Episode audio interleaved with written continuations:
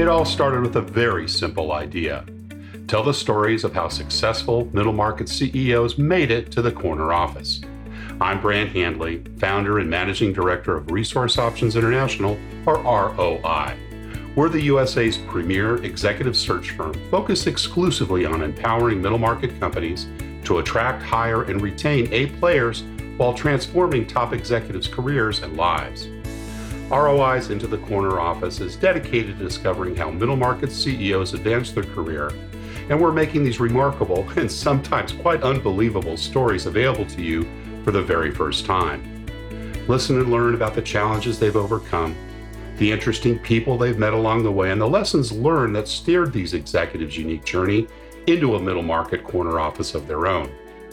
I know you enjoy these CEO stories as much as I've enjoyed recording them. So thank you for listening today. And if you like what you've heard, rate us on iTunes or wherever you get your podcasts.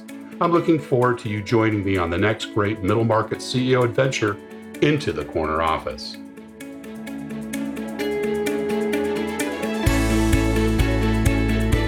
Today, my guest is Sophie Ross, Global CEO of Technology at FTI Consulting.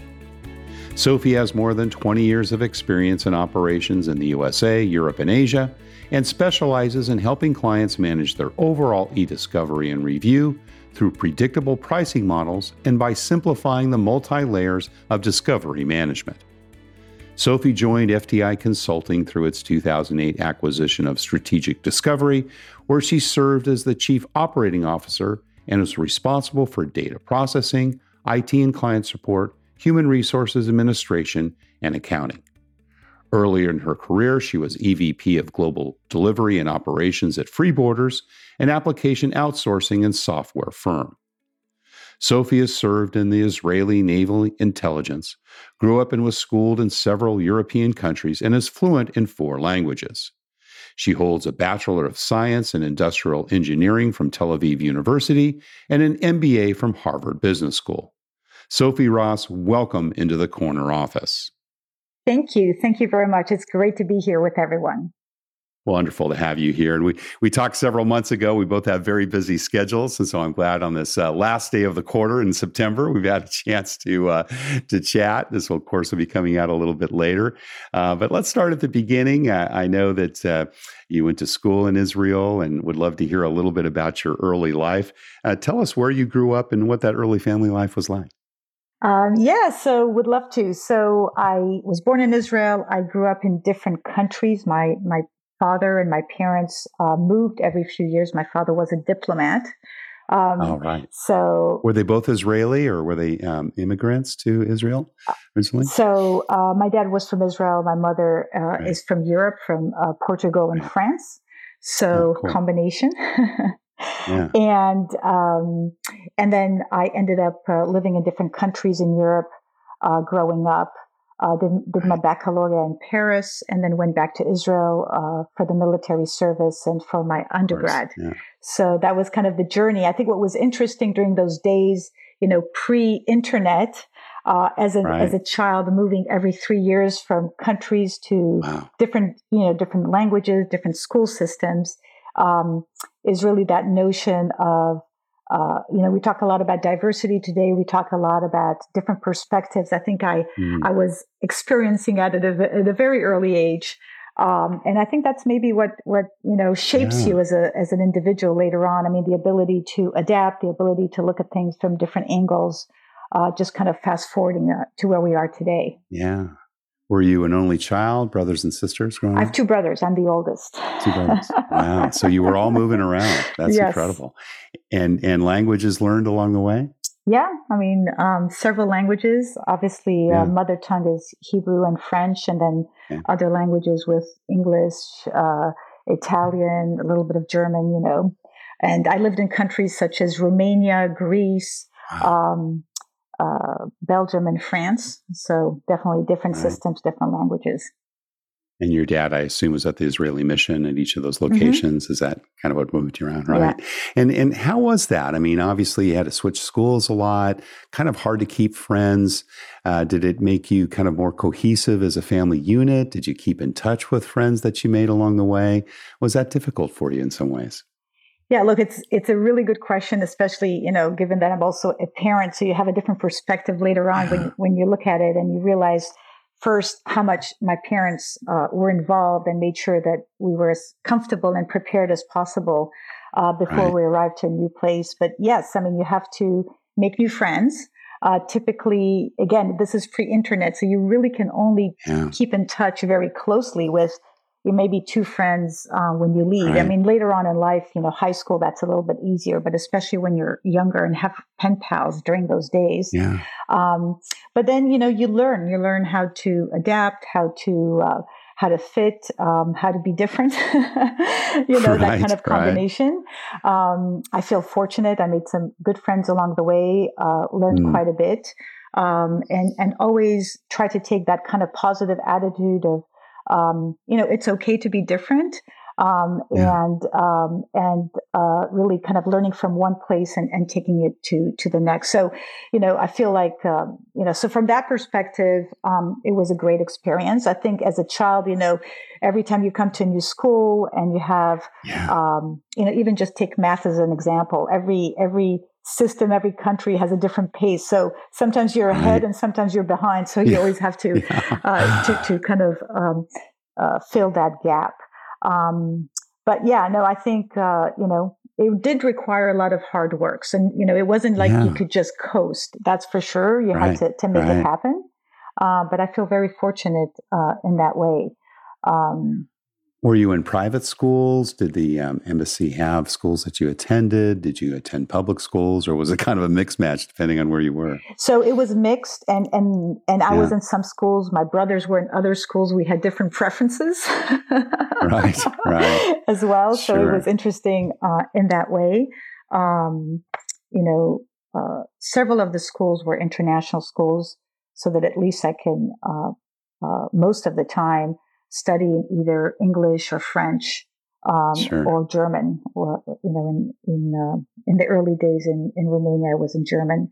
Um, wow. So uh, kind of some combination. Um, so most of the time it was international, which means that you actually get to meet um, kids from different places. Yeah, yeah. Into the diversity mm-hmm. of it. Were you a good student? So it's interesting also when you ask this and as a parent, you know, what does it what does it mean to be a good student? yes, in today's world and what actually makes one successful. So uh, right. the, what I will say is I gravitated a lot uh, towards math and the sciences because it was a universal language. That was kind yeah. of that constant yeah. across all these places and locations. Um, right. with some of the other elements changing, like history in one place was different, the geography, etc. So you can imagine. Um, and uh, you know, so uh, yeah, so I think you know, just just looking at, I feel like I was really fortunate um, in that way that I I got to experience those different uh, uh, topics in those different sure. Uh, uh, locations and bring that context into the new place. So in some ways, right, I was right. quite. Uh, I had a different perspective in class. I will say.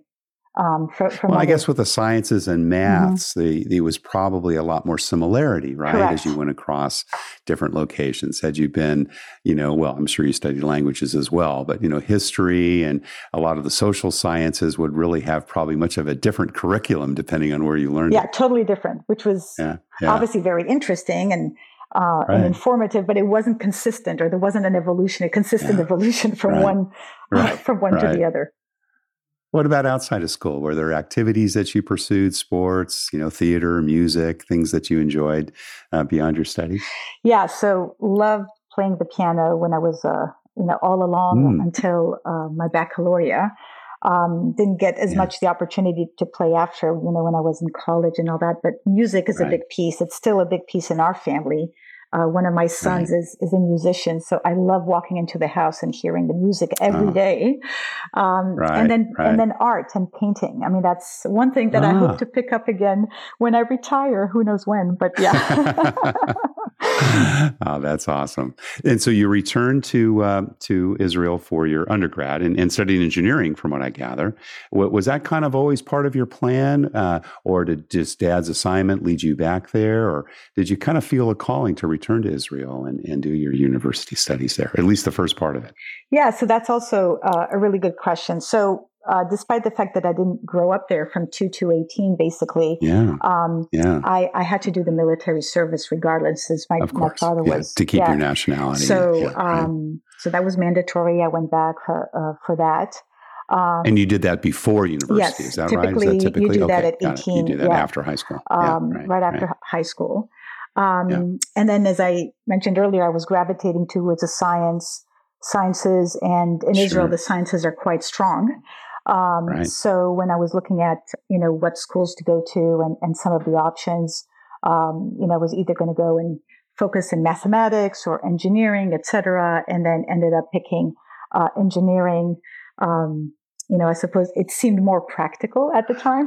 right. Well, it probably came easier for yeah. you too, right? Given your interest in maths and sciences earlier. Yeah. Yeah. And and uh, was it a four year degree, a two year degree? How, how, did they? Yeah, it's a four year degree. And the one degree, thing I will right. tell you, you know, sitting there, um, you know, as a first year student, we were only four women, four women that entire wow, first year. That I still remember.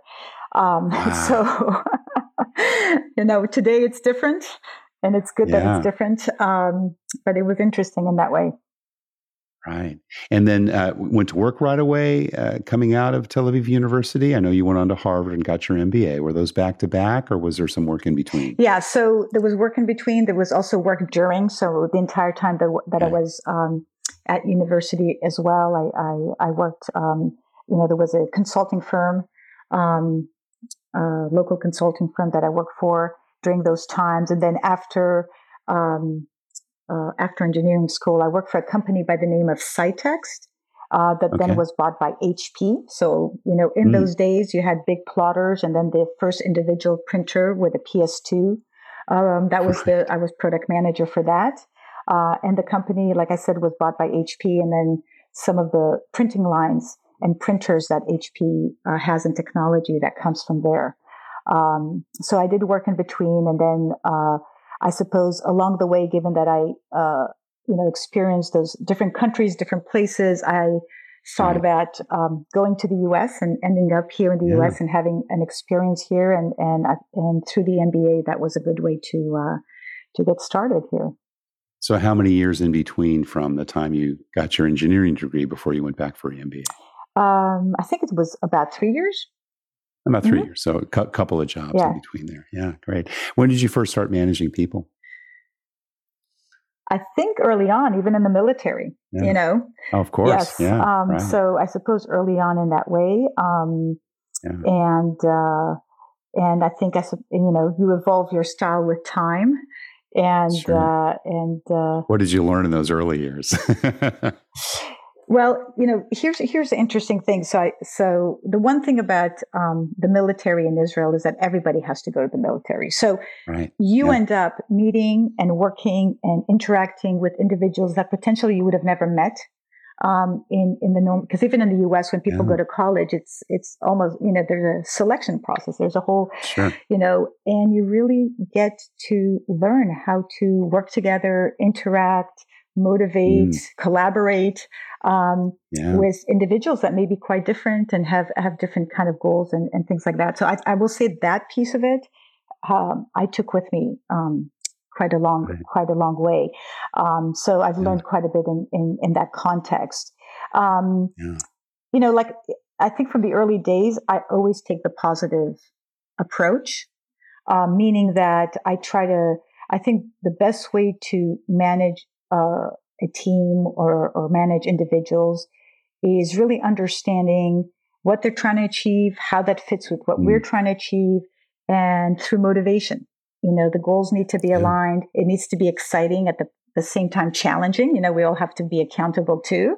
Um, right. And give the tools to the individuals. Uh, and it, it's different tools depending on the levels, depending on what we're trying to accomplish uh, to make it happen. And when uh, there's an issue, help solve it. So that kind of mindset you can apply differently depending on whether you're managing an executive team or managing a small project team, uh, but the same right. kind of concepts uh, along the way. Yeah, makes good sense.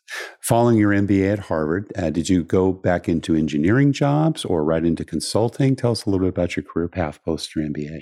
Yeah, interesting. Um, so, you know, I, I, wanted to try something different. I, I worked uh, for the Boston Consulting Group, then decided that I, I was mm-hmm. interested in something uh, entrepreneurial.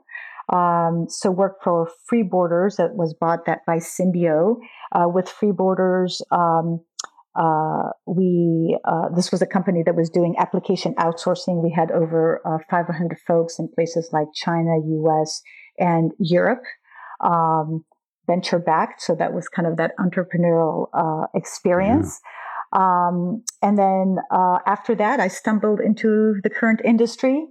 Um, and joined Strategic Discovery as chief operating officers, and, and we were uh, three executives, you know, growing and running the company.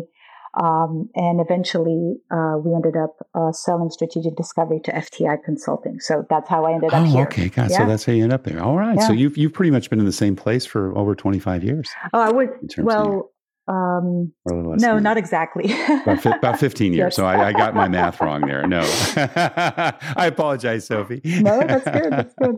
so, so, so they were, they were, uh, purchased fairly early on after you joined? Or did it come you know later on after you were at strategic discovery. You know around a couple of years or so. A couple yeah, of years into yeah. it got it. And how has the business transformed during that time? Have have you pretty much operated the same practice uh, in that job? Or is it you know and now with fti a much different role given what you were doing before with strategic discovery? It's definitely evolved. It's, it's evolved for for a couple yeah. of reasons. First of all you know my career has evolved and also our industry has evolved. So, you know, right. um, when you look at the work that we uh, we did um, at the time, uh, was really focused on what we call e-discovery. It's really a mm. lot of it was analysis of, of emails, um, sometimes paper documents for the discovery process, right? You know, whether it's litigation, investigation, etc. Right. You fast right. forward to today. We actually work with clients. We help clients manage their data in the context of compliance and risk. So um, that includes e-discovery, but it includes information governance, privacy, security. Uh, it includes compliance, risk, contract analysis. So it's much wider. And also the type of work that we do involves antitrust, investigation, mm. litigation, uh, pre-post M&A. So it is a little bit more um, much wider. And you can imagine the type of data we're Sure. Definitely past the email stage with uh, collaboration platforms. Social media, yes. yeah. Social right, media and right. collaboration platforms um, being in the forefront. So, first of all, the yeah. industry has changed. Uh, the business today is also much more global. So that's another piece of right. it. Um, you know, we have locations in India, Dubai, all over Asia, like you know, China, Japan, Singapore, and Australia. Brazil, uh, Canada, all the Americas, mm. and in Europe and Ireland, Spain, France, Germany, UK. So it's a whole different footprint yeah, um, right, than a few right. years ago. And then from a career perspective, you know, I joined here. I was responsible uh, for the integration. Uh, and then um, try to figure, you know, how do I fit now in this larger organization? Um, and decided to kind of put a business plan together, suggested uh, an mm-hmm. area for us to uh, set up and invest, and um, grew that area uh, for FTI, built that mm. business, mm. then was also responsible for the Western region, and then took on as uh, uh, the CEO of FTI Technology around four or five years ago. Right, right. Now, uh, so are you overseeing all those global operations, all those countries you mm-hmm. mentioned? You have offices in those locations? Fantastic. How big is your group? So, yeah, so we have, um, you know, I would say uh, around 550 uh, people globally uh, that work right. full time. We have, you know, kind of a, a range between 600 to 800 uh, employees um, that work, you know, also employees of FTI, but then would they work as needed depending on the projects. Um, mm-hmm. So that combination across that footprint. Yeah, fantastic. And uh, I, when we spoke a couple of months ago, one of the things I was so impressed about is how diverse your management team is. Tell us a little bit about how you got there. Yeah, so it's it's interesting. It's a combination of individuals um, that started their careers at FTI and, and are now in the management team, individuals right. that I knew from the industry. Um, mm-hmm. And uh, even one of my partners from Strategic Discovery who came back. so that was, you know, nice. he left and then came back, which was really exciting. Yeah. And then a few folks that we hired, um, you know, we knew that they were very successful. So, you know, it takes a while to put a management team together. Uh, I feel very fortunate. We have a really strong management team, and there's a combination of, again, the diverse perspectives, the, the skill sets. You know, some are focused more on the marketing and sales, other on our services and technology, other on the consulting. So they have those different mm. areas of expertise. And they really give some interesting perspectives. We also, I also have management that's, you know, head of Asia, head of EMEA. So kind of the global right. aspect as well. So I do think that, um, in order to be able to, to, uh, really run a business well, you have to make sure that you have as best of a, of a management team as, as you can. Obviously, it's uh, sometimes yeah. easier said than done, but I will say that uh, I feel fortunate in, in that way. Yeah. You mentioned um, back at um, at Tel Aviv University, you were one only four or five engineering students. Did you have mentors along the way? Were there folks that you know helped guided you, helped to guide you in your career path, and you know give you opportunities as you grew, or um, you know were you kind of cutting a trail, you know, more trailblazing on your own? So I think it, so. I think it's a combination. I don't know if it's always yeah. individual. Sometimes it's the experiences, like some that I mentioned earlier, just the the the ability to come to a new place, figure out the the you know the the environment and and um, try to make a difference. You know, I think that piece right. of it is something that I had to do many times as a as a child in that context, and then took that right, with me. Right. So I think that's one piece. Yeah. Um, along the way, later on, uh, actually, when I got to the U.S., I mean, there are two uh, individuals who served um, as my mentors. One um, I work with in the context of the venture capital uh, setting. And he he mm-hmm. was in um, in venture capital. He now retired since, uh, but was you know very involved with a lot of uh, startups and on various boards.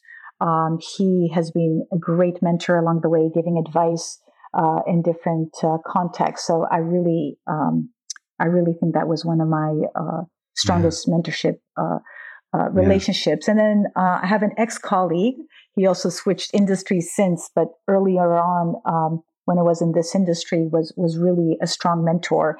And I will also mm. say he was very much, um, you know, uh, he also supported uh, the advancement of women. Um, so I right. think that was part of uh, of that as well. So I'm very yeah. fortunate to to have had, um, you know, to have worked with him and then uh, have had him as a mentor. Yeah, awesome. Have you been mentoring others as well? Have you found that to be something that's been important in terms of, you know, kind of developing maybe just not people inside the organization, but, but also outside as well? Yeah, definitely. So as you know, as I mentioned, yeah. the two mentors I had were actually male. And, you know, when when I, you know, was able to to start helping others, I thought that it would be very very important. I think um, right. so. Everything from earlier on, um, women that were on my team, or um, uh, uh, you know, every year. Uh, some of them now are quite senior, which is very right. nice to see. Um, yeah. And that is something that I've always been very committed to. And I think it's really important. Yeah. And I think there are different uh, roles of mentors. Um, mm. You know, hmm. there's some mentors that can really help you guide you along the way on a more regular basis. Um, right. There are mentors that really can be sounding boards in your industry.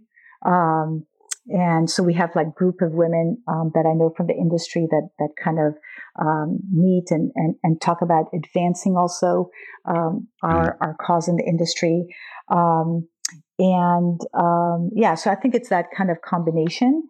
and then you have advocates it's important. Sometimes it's not necessarily someone yeah. that is as close or that you speak with as often, uh, but that knows you well enough, respects the work that you do. It can be your advocate. It can be around the table right. when when people are talking about promotion. It can be um, you know opening doors, uh, introdu- introducing you to individuals. I think that is important as well.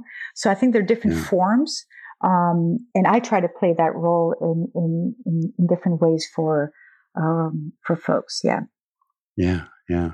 Well, you know, you've you've grown up in in in both a discipline and an industry that's been fairly male focused over the years, right? Engineering, of course, and, and of course consulting as well. Although I think that's changed probably more rapidly than engineering has. What have you seen, kind of, in differences as it relates to leadership between the genders? You know, is is it is it that different still today, or do you think that we've kind of come to a point now where, you know, there is just so much more of the the blindness I guess, to gender is the best way to say it, uh, in in terms of how both you lead as well as develop others. Yeah, look, that's a good question. Um, I will say that uh, maybe again, and, and it's it's going back to the early days, maybe because I was yeah. always used to not necessarily having the nationality from the particular country or fully right, fitting. Right. I never thought about it too much until later on later on yeah. when it became more of a topic um, and, and more of a mm. focus in our society, I would say. Um, I, I, I, always, um, the way I look at it when you sit around a table, and it doesn't matter if you're, you know, with your project team around the table or you're in an executive table, um, really thinking about what impact uh, I could make, right? So I think that mm. was always an impact to the business, impact to the people, impact, etc. So not necessarily thinking about the, the, the difference in style. So that's kind of the mm. mindset that I start with. Um, yeah. But then at the same time, I do think that people have different, you know, personal styles. It's not always a, a, a gender based difference, uh, but right. there are different personal styles. And um, and we all bring different experiences, you know, to the table. I mean, the one thing that I really, really um, uh, insist on in, with our teams along the way, our, our company, uh, etc., is for people to have the equal opportunity to express that around the table. Because mm. I think that's really mm. important. I think you have to have a, yeah. a culture of collaboration, a culture where we can hear new ideas. You never know where the best idea is going to come from. That's the reality. Um, that's right. And uh, and I think that needs to be you know everything again from you know the, the, the, the teamwork that we do for clients all the way to all the other types of initiatives and committees and um, and management teams that we have uh, in the company. So so it's less of a style as much as I think I think the important part is to have those that kind of uh, atmosphere and openness um, so that we can capture all that and people can really yeah. uh, express themselves.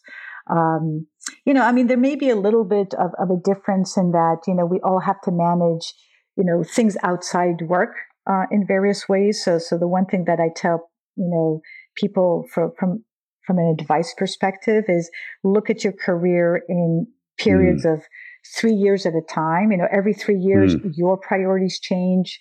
Uh, the business right. changes, you know, the life situation yeah, everything changes. changes. So, mm. Right. You know, think, okay, here, the next three years, what are, you know, my career mm. goals? How do I fit it? What are my personal goals? And, you know, you just kind of, as long as you feel like you're advancing in some way um, in every one of those categories, but it doesn't have to be the same pace all the time.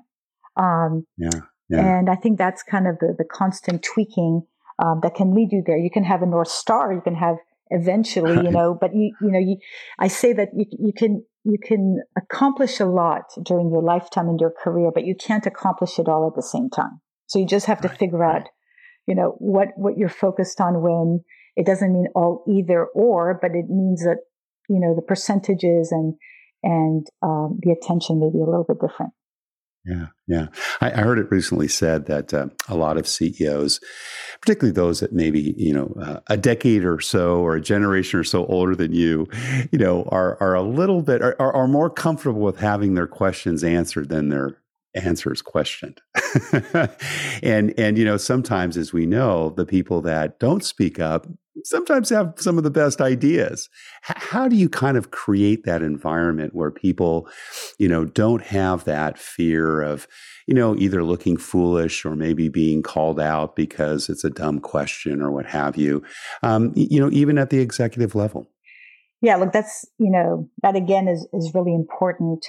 Um, I think there's several things that, that one needs to make sure happen. First of all, you know, uh, as, as a manager, as a CEO, you, you, need to try to be as transparent as possible. Something sometimes mm. like an HR matter may not be something you can share, but really transparent about the goals, what we're trying to reach, you know, yeah. all of that. Um, so, so that first people have the same context, really understands uh, where we're headed, what we're trying to accomplish. So, you know, we're kind of speaking the same language. Um, then I think, you know, as we set those goals, the strategies, the initiatives, it's very important to get the input. Um, because right. we're not in a world where you can just dictate, here's what we want to do, and, and that's yeah. it. I mean, you really want to make sure that there is buy in. Uh, we thought about the different aspects. So I think that process alone is important because then once mm. you have those that exercise and you know we put that all together and, and we assess all that and, and, and individuals have had the opportunity to, to provide the, the input, then there's much more buy-in and it's much easier um, to get those things done. Wow. So that's terrific. Great, great input. You know, one of the things that, um, you know, we see so often in organizations is that, you know, some of that information that comes from others can be stifled just because there's an intimidation around. Do you, do you think a CEO needs to be vulnerable? And, and if so, you know, how, how, how do you best do that in an organization while still maintaining, you know, authority and leadership? Yeah, so especially I think in, in today's world, um, it's not it's not like in the past potentially where you know there was a CEO, there was a very formal way of uh, of communicating, and there was that big separation. You really right. need to be involved, and I think it is important um, to have a vulnerable side. I mean, mm. you also have to have a strong side, right? Because yeah. you have to lead and you have to show right. that we have confidence and and and it's a able, balance, right? It's yeah, a, it's a it's tough right balance, balance to strike. Yeah, yeah. But but the vulnerable side is also important, and it's important in two ways. First of all, the compassion piece of it, the understanding. Especially, I mean, I can only assume here with many CEOs during the COVID time, you know you had to you have to be able uh, to be part of that uh, and also sit in the seat of every employee so so that vulnerable piece of it yeah. the other piece of it you know which relates to the questioning you know if some moves are were not the right moves or we have to tweak it's okay to say look we thought yeah. you know this and that and now we're tweaking we we looked at this we we have more input and right. we're going a little bit in a different direction and yeah. i think in the end um, one gets even more respect um, yeah, right. uh, you know, because uh, no one is perfect. Right. Um, and I think we're all better um, if, if, we're able, um, you know, we're able to do that. Uh, and I think a CEO and a leader is better if if, if that individual is able to um, get the input from the management team, but really from all individuals, because a lot of the times the best ideas come from right. you know employees yeah. that People interact directly. Lines. Yeah, yeah, definitely. Yeah. Yeah, terrific. Uh, great. Well, a couple other questions. I know we're almost out of time, but you know, you, FTI Consulting has been growing a lot. Your group has been growing. How do you go about, you know, making bets on the people you invest in and hire? You know, what do you look for?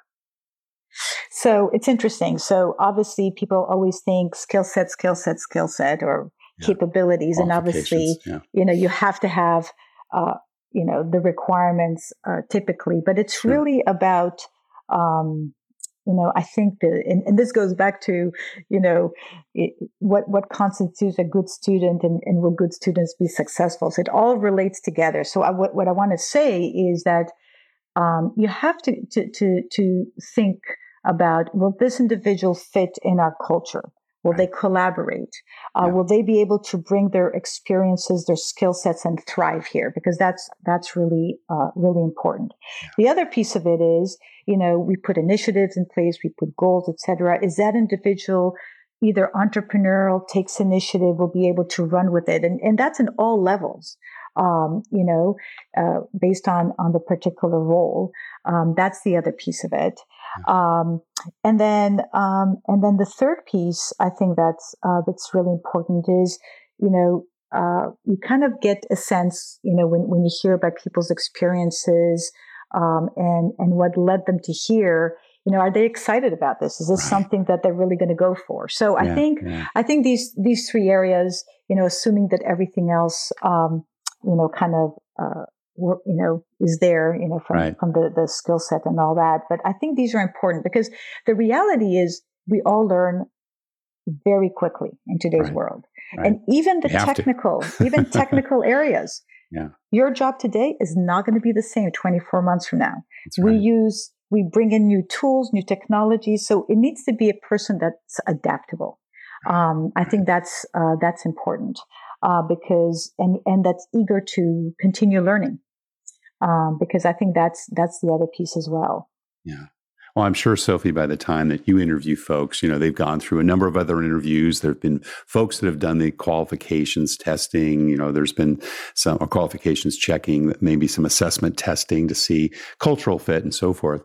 But, but, you know, when you, when you finally have that conversation and, you know, you have, you know, maybe 35, 40 minutes, and it's so hard, of course, to get at, you know, a, a, deep conversation. You rely a lot on others, right? Mm-hmm. And you know, in my recruiting practice, I do the same thing. I've got staff that does a lot of the original screening. We go through a lot of background checks. By the time I talk to them, you know, I know that they've got the qualifications and so forth. But I always focus in on a few things that are specific, really, to the company.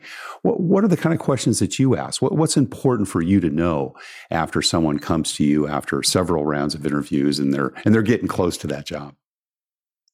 Yeah, that's a really, um, really, really good question. So there are kind of, I would say, three areas that I focus on. You know, assuming and after, you know, making sure that they understand. Um, you know, for example, FTI Technologies. Uh, a strategy where we're headed, uh, this role. My question to them is, how do they see that they will be able to make an impact here? Mm. What is mm. it that they believe they can bring and really kind of uh, make happen? The second piece of it is, um, you know, just on a personal level, you know, if you fast forward, you know, three years from now, five years from now, where do they see themselves in their career and specifically mm. within FTI? Right. And then the last piece of it is really more around, you know, managing people, driving people, like where have they contributed from a cultural perspective, from a people perspective, and, and how do they see that component of impact? If I haven't heard that in one of the answers, uh, the people aspect is is really um, important and, and their kind of philosophy on that side. So I would say those three yeah. those three aspects. Yeah. Awesome.